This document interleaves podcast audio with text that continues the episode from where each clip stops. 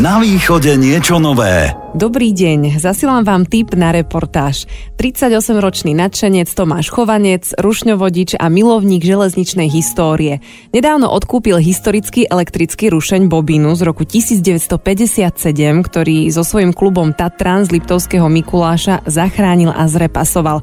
Je to úžasný odborník na železničnú dopravu, ktorému ponúkli miesto aj v zahraničí, ale ostal verný Slovensku.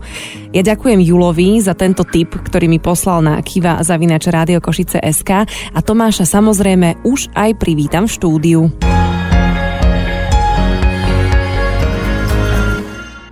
Zdá sa mi, že už všetko dôležité bolo povedané, ale asi nie, lebo ja vás predsa len pozývam na túto dnešnú jazdu. Tomáš Chovanec je rušňovodičom, ktorého sa hneď aj v úvode pýtam na ten prvý kontakt s vláčikmi, že či to bolo ešte v detstve, ako si asi mnohí predstavujú. Tak, potvrdzujem tieto predstavy mnohých. Môj prvý kontakt bol veru v detstve, vzhľadom na to, že som zo železničiarskej rodiny, kde otec, mama, dokonca aj stará mama vtedy ešte aktívne robili na železnici, tak som bol pri tých vlačikoch doslova od, od ranného detstva.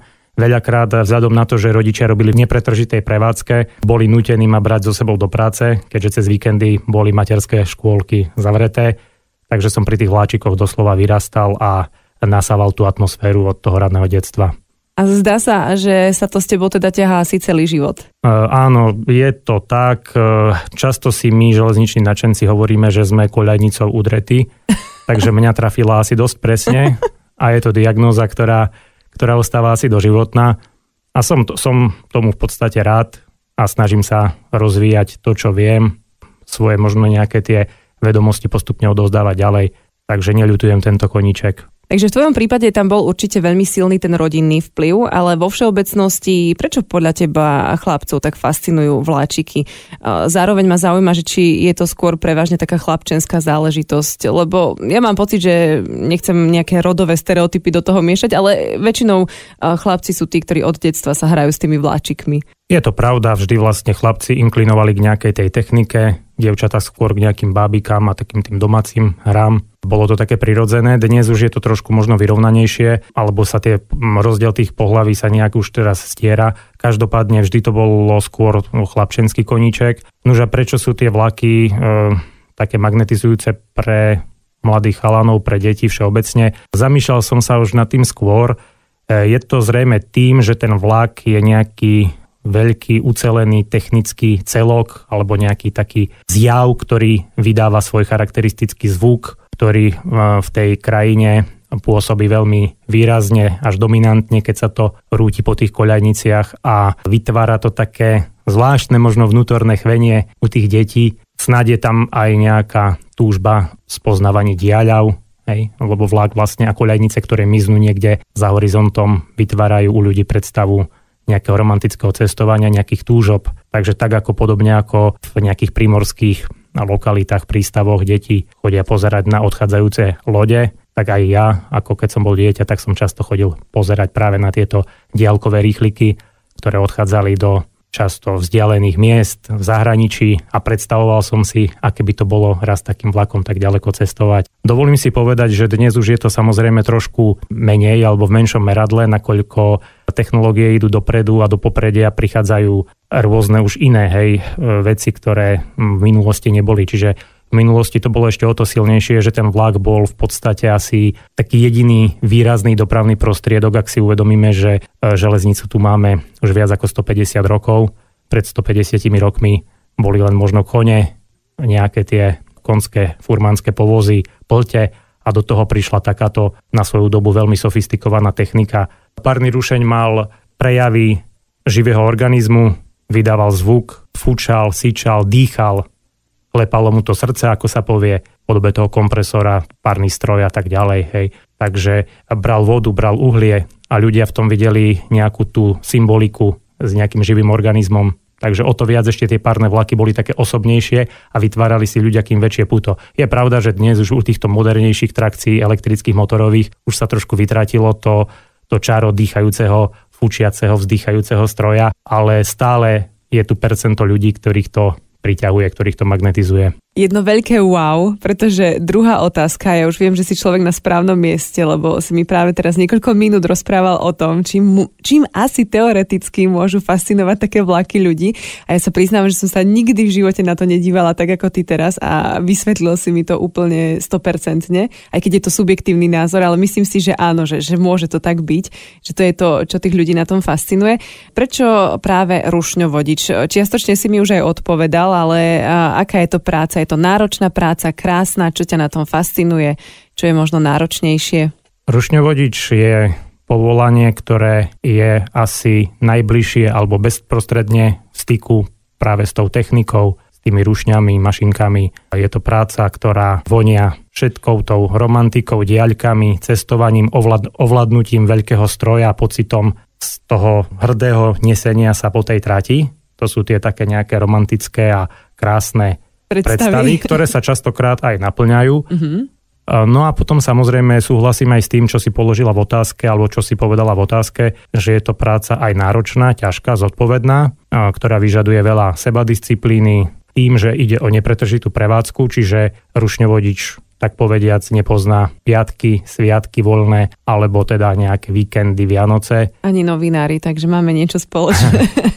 tak si najbližšie potom zavoláme niekedy na štedrý večer, keď ja budem v práci. E, každopádne e, to sú, to sú také, asi by som povedal, najväčšie negatíva, že veľa ľudí sa nedokáže e, možno celkom vyrovnať s tým, obzvlášť, ak je tam nejaký konflikt s rodinou, hej, väčšinou manželky rodiny chcú mať tých chlapov práve cez tieto sviatky doma táto práca to celkom neumožňuje. Na druhú stranu, mnohým ľuďom práve táto nepretržitá prevádzka, tzv. turnusový charakter práce vyhovuje, pretože máme voľno vtedy, keď väčšina ľudí pracuje, vieme si povybavovať veľmi veľa vecí, vieme ísť poviem príklad často aj na nejaké výlety, turistiku vtedy, keď je každý v práci a poznáme to čaro tých prázdnych ciest, prázdnych hôr, a toto by som ja osobne napríklad nemenil. Čiže aj napriek všetkým tým negatívam, že chodím sviatky, piatky, noci do roboty, mi vyhovuje tento typ práce. A... A, ja som sa o tebe dopočula, že si pôsobila ako inštruktor. A neviem ako dlho, ale to funguje ako ja si to predstavujem ako v autoškole, alebo to už musí mať naozaj niekoľko odjazdených uh, kilometrov. Ten rušňovodič, ktorý je v zácviku, alebo ako to funguje? Rušňovodič na túto prácu by mal mať nejaký technický a osobnostný predpoklad. Ide o to, že rušňový inštruktor pripravuje v prvom rade mladých kandidátov na samostatný výkon práce, čiže mal by byť e, schopný aj takej určitej, nazvime to, lektorskej, pedagogickej činnosti. Mal by vedieť e, takisto pôsobiť výchovne, alebo aspoň nejak... E, edukačne. Edu, edukačne, áno, ďakujem za, za vhodné slovo aj na starších kolegov, pretože naplňou práce rušňovodiča inštruktora sú aj kontrolné cesty už starších jazdiacich rušňovodičov, čo bol asi môj najväčší problém, keďže vzhľadom na môj vtedy ešte dosť nízky vek som nebol celkom psychicky zrelý na to, aby som chodil a napomínal veľakrát o generáciu starších kolegov, ktorí verili, že to robia dobre a vtedy som si vlastne uvedomil, že v tej práci trošku trpím. Čiže práca ako takáto nebola zlá, samozrejme má takisto svoje výhody. E, dostal som sa ku mnohým veciam, informáciám, ku ktorým bežný rušňovodič prístup nemá. Na stranu druhú, ako som povedal, som trpel tým, že som musel pôsobiť niekedy edukatívne a trošku aj represívne na starších kolegov a s tým som mal trošku ja osobne problém, preto som sa pýtal naspäť na rušeň. No a keďže mi to umožnila druhá spoločnosť, tak vlastne od roku 2012 som železničnej spoločnosti Slovensko. Ale ono to možno nie je len o veku, ale asi aj o povahe, nie? Lebo nie, to, že si bol mladý, možno nebol úplne jediný dôvod, ale človek asi musí to mať tak trošku aj v tých svojich povahových črtách, že, že vie takým nejakým správnym diplomatickým spôsobom niekoho napomenúť. Určite áno. Mojej povahe vyhovuje to jazdenie. Mňa baví jazdiť, tá práca rušňovodiča je krásna tým, že pokiaľ si tú robotu robím dobre, tak v podstate som tej práci sám, urobím si ju ako najlepšie viem, nenosím si ju domov, čiže ja vlastne keď skončím svoju pracovnú zmenu, tak mám pokoj od všetkého. Že nenosíš si domov vlá. Aj keď v tvojom prípade neviem, lebo nosíš si nejaké vláčiky. Áno, ale to je mimo, mimo práce, jasné. To je už nad rámec toho, čo robím. Ale ako samotná práca rušňovodiča je teda pekná tým, že človek si so svojou zodpovednosťou dokáže urobiť to, čo musí a práca inštruktora bola často práve o tom, že som si tú prácu už domov mu- musel nosiť a možno to bolo čiastočne tým vekom, možno určitou nezrelosťou a možno aj tou povahou, hej, ktorej mojej povahe viac vyhovuje práve to jazdenie. Ale z toho, čo hovoríš, si teda ako rušňovodič šťastný v práci a mm, aj tie kadejaké ďalšie aktivity, ktoré máš ťa naplňajú a tiež súvisia podľa mňa s prácou, ale keď je to koníček, tak to tak nevnímame niekedy. Narážam teda aj na železničnú históriu, že či je to tvoj koníček, alebo to vnímaš možno ako poslanie, venuješ tomu asi veľmi veľa toho svojho voľného času. Železničná história sa s mojou prácou prelína, je to taká nedeliteľná súčasť, pretože tým, že ja vlastne tú železnicu vnímam od detstva, cez profesiu som si našiel taký najbližší kontakt s tou železnicou, ale zároveň vo mne niekde v tej hĺbke žije aj to, čo tu už bolo a odišlo do nenávratna. No a ja sa vlastne snažím svojou činnosťou aj pre súčasné a možno tie budúce generácie zachovať a e, ukázať im aké vlaky sme tu mali, keď sme boli povedzme ešte my deti a naši rodičia boli deti. Čiže je to niečo, čo sa nedá celkom od práce oddeliť, ale pritom je to niečo zase veľmi odlišné. A v tejto téme budeme pokračovať. Vy sa teda nenechajte vykoľajiť. My sa vezieme aj po skladbe. Tomáš Chovanec s nami ostáva aj naďalej. Na východe niečo nové. Rádio Košice. Hovorí sa, že najkrajší výhľad z vlaku má rušňovodič a jeden taký je aktuálne aj v rádiu Košice. Tomáš Chovanec, milovník železničnej histórie, aktívny človek, dobrovoľník a nie v poslednom rade aj mladý sympatický východniar? To vlastne ani neviem, ako je to s tvojim rodiskom a bydliskom, lebo tu spomíname aj Liptov, aj Východ, e, Tatry, tak ako to je, prosím ťa? Som rodený popradčan, takže som teda východniar. Samozrejme, je to všetko trošku zložitejšie. Mám korene na strednom Slovensku, máme tam chalupu, pracujem na strednom Slovensku, aktuálne v Liptovskom Mikuláši pod Žilinou.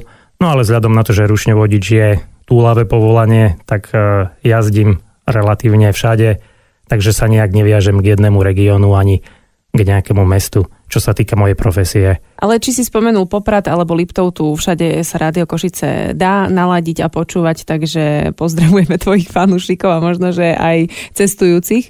Čo to sme naznačili aj o tých dobrovoľníkoch, je pravdou, že práve vďaka, práve vďaka takýmto nadšencom sa dnes my môžeme kochať nad tými starými mašinkami v úvodzovkách, ktoré by pravdepodobne niekde chátrali, stáli a nemali by sme možnosť ich ukázať ďalším generáciám, ako si už naznačil? Je to tak, na Slovensku existuje viacero občianských združení, ktoré sa venujú práve tejto činnosti. Každé viac menej sa zameriava buď na ten svoj región, alebo na nejaké tie špecifika, ktoré, ktoré tá železnica do toho kraja, do toho mesta, kde pôsobia, priniesla. Či už teda sú to nejaké špecifické párne rušne, párne zubačky, tatranské vláčiky, električky, tak podobne aj my sme si našli niečo, čo, v čom som si myslel, že je diera a to je práve železničná história našej jednej z najvýznamnejších železničných tratí bývalej Košicko-Bohuminskej železnice. A my sa špecializujeme predovšetkým na jej mladšiu históriu, čiže nie úplne tie najstaršie párne mašinky, ktoré nám tu jazdili pred 150 rokmi, ale cieľom nášho združenia je práve e, záchrana, obnova a prezentácia tej povojnovej histórie z obdobia socializmu, na ktorú si ešte mnohí spomíname a ktorá sa prelína s takým možno tým súčasným moderným slovom retro, retro dneska ide do módy a vzhľadom na to, že to nie je úplne až taká najstaršia história, tak má to ešte prvky toho retro. To je niečo, čo si ešte vlastne pamätáme z našich detských čias, po prípade naši rodičia. A s tým súvisí aj tá bobina rok 1957? Bobina už sa dá nazvať historickým rušňom, keďže má 65 rokov. Skôr to retro súvisí so súpravou, ktorú postupne skladáme a pripravujeme. Bude to súprava Retro Expressu Tatran, ktorý práve má pôvod v období socializmu a mala by byť zložená z vozňov, ktoré, ktoré si ešte pamätáme, ktoré sú tie typickí predstavitelia cestovania za období socializmu a ešte vlastne mali dosah až do dnešných dní tie typické červené koženkové kupečka. Určite poznáš, takže áno, smeješ sa. Takže je to, je to chronicky známe ľuďom, alebo notoricky teda. Áno, no a... spomenula som si, ako to vnímala moja kamarátka uh, Španielka, keď to videla tu. uh, je, je dobré, že sa na tom smeješ, pretože ono je to naozaj často aj na smiech, možno už tieto vozne je pravda, že do dnešnej doby nepatria. Je pravda, že uh, možno už posledné roky neboli v takom stave, ako by sme si tie vozne chceli predstavovať a v akom stave by si ich cestujúci zaslúžili. Každopádne ja verím a som presvedčený, že pokiaľ sa tú súpravu podarí uviezť do takého nejakého pekného pôvodného výrobného stavu, kde tie vozne budú voňavé, kde budú tie povedzme sedadla, interiér zrepasovaný, opravený, tak potom si ľudia radi pozrú aj to, čo bolo a budú sa trošku inou optikou už pozerať na to, ako keď v tom museli už trpene cestovať v 21. storočí. Zaujalo ma ešte e, v tom tvojom e, profesionálnom popise aj taký pojem, že trojča. Teda nie, že by si mal trojča, nemáš asi trojča. Nie, nemám trojča ani, ani trojičky, zatiaľ ani, nie. Dvojča. Ale v tom uh, železničiarskom svete je to asi pojem to trojča, tak chceme o tom vedieť viac. Trojča v železničiarskom svete predstavuje uh, unikátnu tatranskú električku, trojdielnú, zloženú z troch článkov, to znamená troch e, vozňov, inak povedané. Z tohto vlastne vznikla tá prezývka Trojča. Trojčat bolo vyrobených 18 kusov pre teda Tatranské železnice. Boli dodávané postupne do roku 1970, aby pokryli nápor cestujúcich e, pri počas majstrovstiev sveta v klasickom lyžovaní, teda v tom 70. roku. No a tie električky následne ďalšie 10 ročia v Tatrách doslova zľudoveli, stali sa ikonami, sú typické alebo boli typické e, svojim červenokremovým náterom a veľkou podobou s meskými električkami T3, ktoré jazdili dlhé 10 ročia aj v Košiciach napríklad alebo v Bratislave. No a keďže ľudia si radi vytvárajú rôzne asociácie, nejaké tie e, spojitosti, tak e, tým, že oni tie električky poznali v mestách a nejaká veľmi podobná električka jazdila aj v Tatrách, tak sa stála práve aj možno vďaka tomu ikonickému dizajnu 60. Eh, rokov, oble tvári, panoramatické okna, tak sa stala ikonou tatranskej dopravy. Tak teda už vieme viac o tom, čo presne je trojča, čím je to charakteristické a podobne, ale prečo ty máš blízko k trojčaťu? Asi tak to môžem povedať. Áno, skloňuješ to správne k trojčaťu, alebo aspoň teda my to áno voláme takto v strednom rode. K trojčaťu mám blízko preto, lebo e, touto električkou som už práve v tom rannom detstve cestoval. Boli to jedné z mojich prvých ciest do Tatier, kde som mal kontakt s tou železnicou. Chodilo mi to doslova popod okna. Takže práve tieto mašinky, tieto električky formovali to moje ranné detstvo, moju osobnosť a keď e, prišla generačná obmena, keď prišli nové švajčiarske mašinky do Tatier, tak sa priznám, že aj nejaká tá slzička za tými trojčatami stiekla políci. No a mal som taký tajný sen, že čo, aké by to bolo krásne raz to trojča ešte nejaké zachrániť, opraviť, aby, aby to mohlo ďalej jazdiť aby sme to mohli tým ďalším generáciám ukázať, že vlastne také čosi sme tu my mali a ešte, by, ešte to nepatrí do starého železa. Bolo nám to umožnené, umožnila nám to v podstate železničná spoločnosť Slovensko. Takže keď, e, keď nastala generačná obmena vozidel, trojčata sa stali nepotrebné, a väčšina z nich bola zošrotovaná, avšak dve sa dožili dnešných dní. Inak to znie hrozne, keď to takto hovorí, že trojčata boli zošrotované a, a nikto ich nechcel, ale hovoríme, ak by ste chceli vedieť, stále sme v tej takej, v takom železničnom svete. Áno, takže nehovoríme o nejakých živých trojčatách, hovoríme to teda o tatranských električkách. Tak ako všetky staré stroje boli neúprosne zlikvidované plameňom autogénu, avšak dve električky boli ochránené pred touto likvidáciou a práve jednu z nich sme pred e, troma rokmi opravovali v Popradskom depe, kde sa nám podarilo uviesť ju do funkčného stavu, previesť na nej nový náter a po oprave určitých dôležitých technických celkov električka mohla znova začať voziť ľudí vo Vysokých Tatrách. E, toto trojča je takisto podobne ako ten projekt Tatranu, ktorý pripravujeme, e, vozidlo kategórie retro, to znamená, nie je to ešte úplná história. Za historické tatranské vozidlo sa dá považovať napríklad Kometa. Trojča je vozidlo, ktoré ešte si veľa ľudí pamätá a máme veľmi pozitívne ohlasy, pretože ľudia tým cestovať chcú. U ľudí sa vynárajú rôzne mm, živé spomienky na školské výlety, lyžiarske zájazdy, rekreácie v Tatrách a vyslovene časť ľudí chodí do Tatier práve preto, aby sa odviezla aj touto električkou. Takže vidíme, že to, čo robíme v podstate má zmysel. Ja dúfam, že posluchači počujú na tvojom hlase, ako ty sa usmievaš v niektorých častiach, keď o tom hovoríš a, a smejú sa ti aj oči a tu by som veľmi rada počiarkla, že naozaj na tebe vidie, že ty tým žiješ a že ťa to nielen baví a naplňa, ale vidíš v tom zmysel a určite aj ostatní, ako si pred chvíľou naznačil, že, že tá spätná väzba od tých cestujúcich, ktorí si takto pripomínajú možno spomienky, tam je. Čo ten železničný klub Tatran? To je tiež asi taká tvoja srdcovka. Železničný klub Tatran vznikol ako úplne oddelený samostatný produkt, keďže hoď e, vyrastal som vo veľkej miere pri týchto tatranských električkách. Vždy ma to srdcom ťahalo nejak viac k tým veľkým normálno rozchodným mašinkám, ktoré nám jazdili cez tzv. štrbskú rampu, čo predstavuje sklonovo náročnú horskú trať po podvysoké Tatry. Železničný klub Tatran sa zameriava práve na záchranu, prezentáciu histórie železníc pod Vysokými Tatrami a tých normálno rozchodných. V tom novšom období po druhej svetovej vojne a do tohto obdobia spada práve ten e, elektrický rušeň Bobina, ktorý máme ako prvý už opravený exponát, naše prvé vozidlo, ktoré v tomto klube máme a na ktoré sme aj celkom hrdí. A v tomto roku vás čaká aj významné výročie, ktoré v našom éteri dostane priestor už po pesničke. A keď už som teda naznačila ešte predtým, ako si niečo dobre zahráme, e, tie skladby, ktoré sa viažú nejako k vlakom, ja si myslím, že ich je veľmi veľa, tak e, vy to vnímate ako? vy medzi sebou možno e, železničiari. A to je aj veľa zahraničných, aj veľa slovenských, aj jedna taká česká, ktorá sa spieva na každej akcii, keď už každý má dosť. Áno, áno, určite niekedy sa trošku možno za, za to aj hambíme, ale v zásade sme na to hrdí, pretože je to, je to o nás. E, presne tieto piesne zachytávajú tú romantiku toho, čo tá železnica e, v tej spoločnosti dáva, predstavuje tým alebo poskytuje tým ľuďom nenadarmo veľa básnikov a, a rôznych textárov sa práve mm, obsahovo prichylujú k týmto železničným témam. Tým, že sme mm, samotári, lebo naša práca je samotárska, tak si často možno, že niekto z nás aj pospevuje, aby nám to rýchlejšie prešlo niekedy, keď sa nám drieme alebo tak. A možno, že sú to aj práve tieto železničiarské námety. A vy vlastne počas toho, ako riadite ten vlak, môžete mať zapnuté napríklad rádio, alebo tam musíte mať úplne ticho? Alebo máte nejaké vysielačky, kde vám nejaké hlásenia chodia?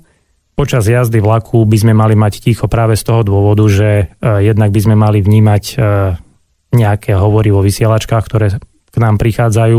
Prípadne by sme mali dokázať uh, rozoznávať uh, zvuky toho rušňa, tej súpravy idúcej a vedieť uh, lokalizovať možno aj nejakú prípadnú závadu, hej, ktorá sa prejaví nejakým neobvyklým zvukom. Práve preto by sme teda ten sluch mali skôr samozrejme venovať tomu ako nejakému počúvaniu hudby, ktoré dovolené nemáme počas jazdy vlaku.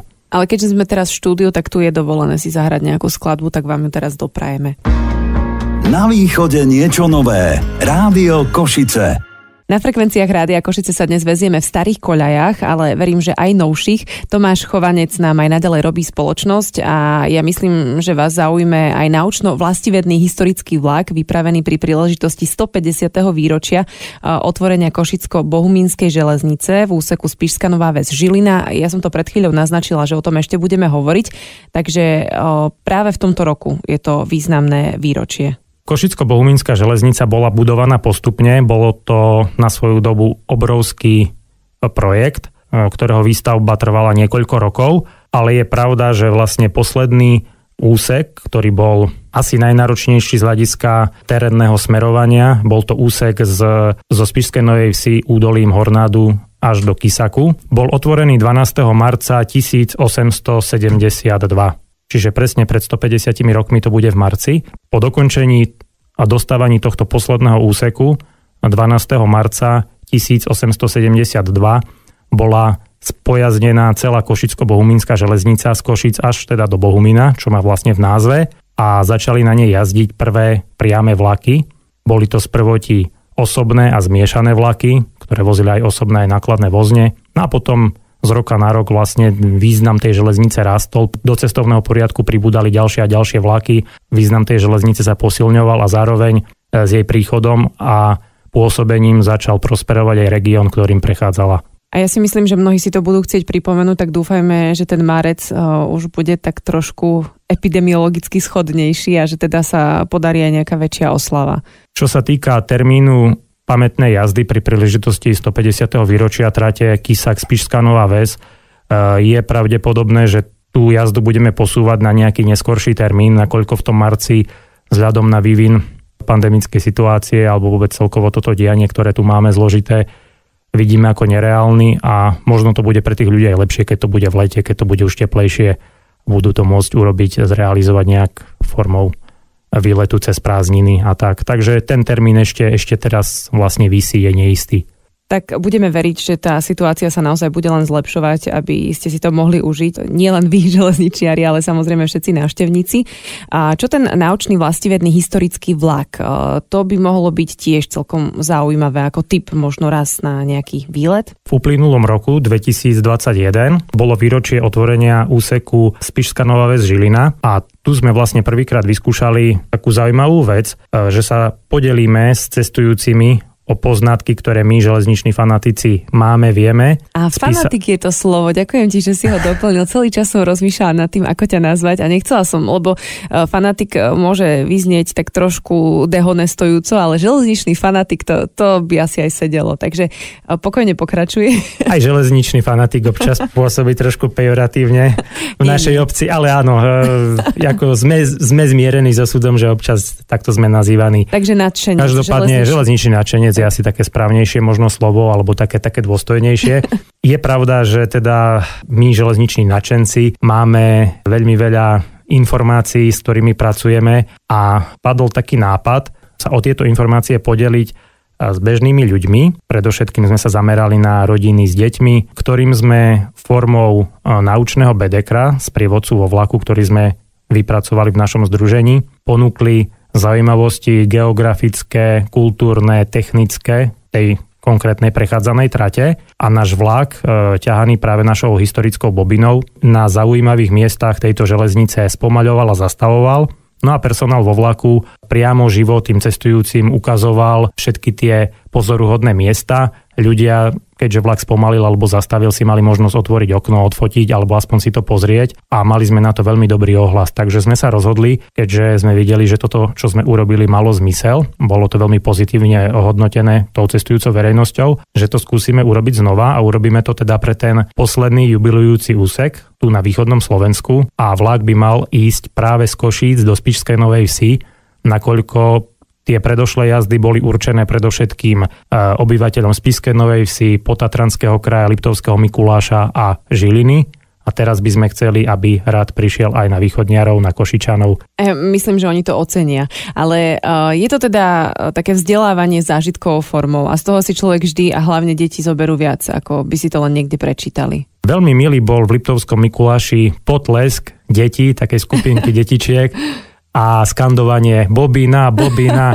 E, to sú tie chvíle, keď vidíme, že to naozaj má zmysel, že tí ľudia, že tí ľudia to prijímajú, pretože dostanú nejaký e, od nás ucelený produkt. E, samozrejme, robíme v tom chyby, učíme sa, robíme to, ako to, robíme to ako dobrovoľníci, nerobíme to zatiaľ profesionálne, ani nie sme profesionáli, ani si nenarokujeme na to, aby sme tento štatút mali, ale každopádne možno práve preto, že to robíme s takým nadšením, odhodlaním, tak tí ľudia sú ochotní nám niekedy odpustiť aj nejaké drobné nedostatky, ktoré pri, ktoré pri tejto činnosti vzniknú a prijímajú to veľmi srdečne, za čo sme aj my spätne vďační tým ľuďom. Áno, je to pravda, že taký zanietený človek, možno aj neprofesionál, ale amatér nám veľakrát dá v živote viac ako zaplatený profesionál, ktorý len odprezentuje nejakú službu. Takže ja verím, že to vaše publikum si nájdete aj, aj počas najbližšej sezóny. Spomenuli sme ale tie deti, že zatlieskali, to je prekrásna spätná väzba, ale vo všeobecnosti mladí ľudia, aký majú vzťah dnes k vlakom, k železniciam? Je záujem napríklad o povolanie rušňovodiča z tvojho pohľadu, ak to porovnáš, ako to bolo predtým, ako je to dnes? Nemáme k tomu prieskumy, nerobíme nábor, ale chceme len vedieť, porovnať možno, ako to bolo niekedy, ako je to dnes, či to, či to tých ľudí láka. Musím tu žiaľ povedať, že v posledných rokoch e, o túto prácu e, záujem poklesol. Poklesol až do takej miery, že je problém pokryť a obsadiť všetky vlaky. Niektoré vlaky sa dokonca musia v poslednej dobe odriekavať z dôvodu toho, že je nedostatok ľudí. Dá sa to pripísať e, možno tomu, že v minulosti e, jednak e, tej železnici nebol v spoločnosti venovaný až taký, e, taká pozornosť, e, nebolo do nej toľko investované, vznikol tu nejaký investičný dlh, ktorý sa teraz veľmi ťažko doháňa u mnohých ľudí v posledných dekádach, aby som to tak rozšíril, je vnímaná ako niečo, niečo staré, komunistické, špinavé, meškajúce a len veľmi ťažko sa železnica dnes e, e, zbavuje tejto nálepky. No a to je jeden z dôvodov, prečo tí mladí ľudia už až v takej miere k tomuto mm, k tomuto povolaniu nechcú alebo neinklinujú, alebo ich to neťahá, alebo je tam vplyv možno, že aj tej výchovy. Dnes je skrátka doba, kedy letia iné povolania a táto železnica ide trošku do úzadia. O najkrajšom výhľade z pohľadu toho rušného vodiča sme hovorili a z pohľadu cestujúceho? Je to podľa teba ktorý výhľad? Pohľadu cestujúceho je to v zásade to isté, akurát nevidí ten, ten ešte tretí rozmer, čiže pohľad dopredu, vidí to len do stran ten cestujúci.